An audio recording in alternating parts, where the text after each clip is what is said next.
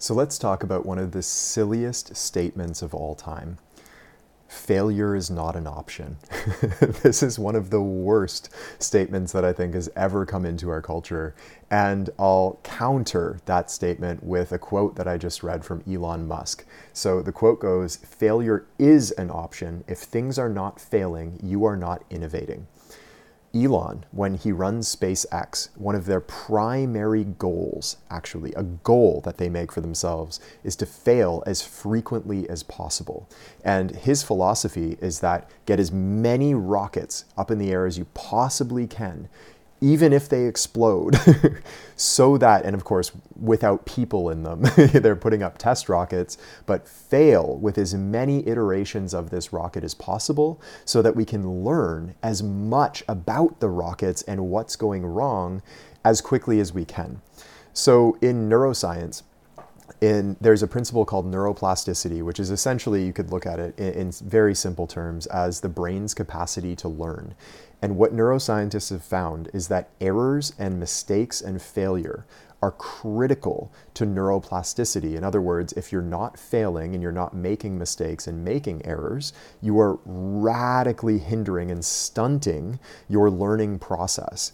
So, failure is actually critical to the process of success. And there's this Conor McGregor quote I came across. Um, I, I'm actually outlining a new talk here. And I came across this quote from Conor McGregor that said, Defeat is the secret ingredient to success.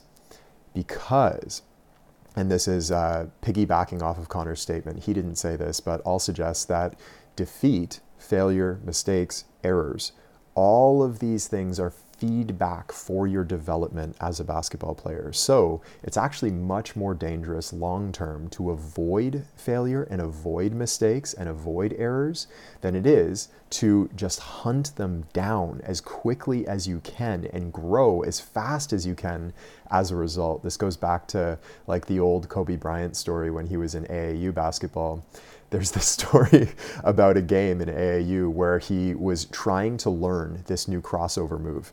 And he dribbled the ball off his foot eight times in a row. And his team had just been up. Now, there, after these eight plays in a row where he turns the ball over, uh, his team is now down. And his coach starts yelling at him. And his dad is like, Kobe, come on, man. Like, get it together. We need to actually win this game. And Kobe's approach, I'm not suggesting that you do that. That's a selfish way to play. But Kobe's approach and the way that he viewed it is that he said, I play to my weaknesses. In other words, I don't care if I fail, I care if I grow. And this is the essence of law number four of the deep game, the law of transformation. The player who seeks growth advances faster than the player who seeks accomplishment. And if you're thinking deeply about this, you'll realize that our biggest opportunities for growth are also they come with the biggest opportunities for either success or failure. Taking a game winning shot has chances for success or failure. Hunting down a really tough matchup, chances for success or failure. These are the circumstances that will grow you the most as a player. And so, if you're not exposing yourself to the chance for failure over and over and over again, you're stunting your long term growth.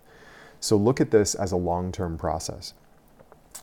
Expose yourself to failure over and over and over again. Hunt down those opportunities rather, and as a final analogy to wrap this up, rather than looking at failure as something to avoid, sort of like you are the, the prey that's being hunted, you're trying to avoid getting caught, become the hunter hunt down those opportunities, go straight at them, win, lose, or draw, and use them as fuel for your development as a basketball player. You will be so much better off long term. And I'll end this with a question to you.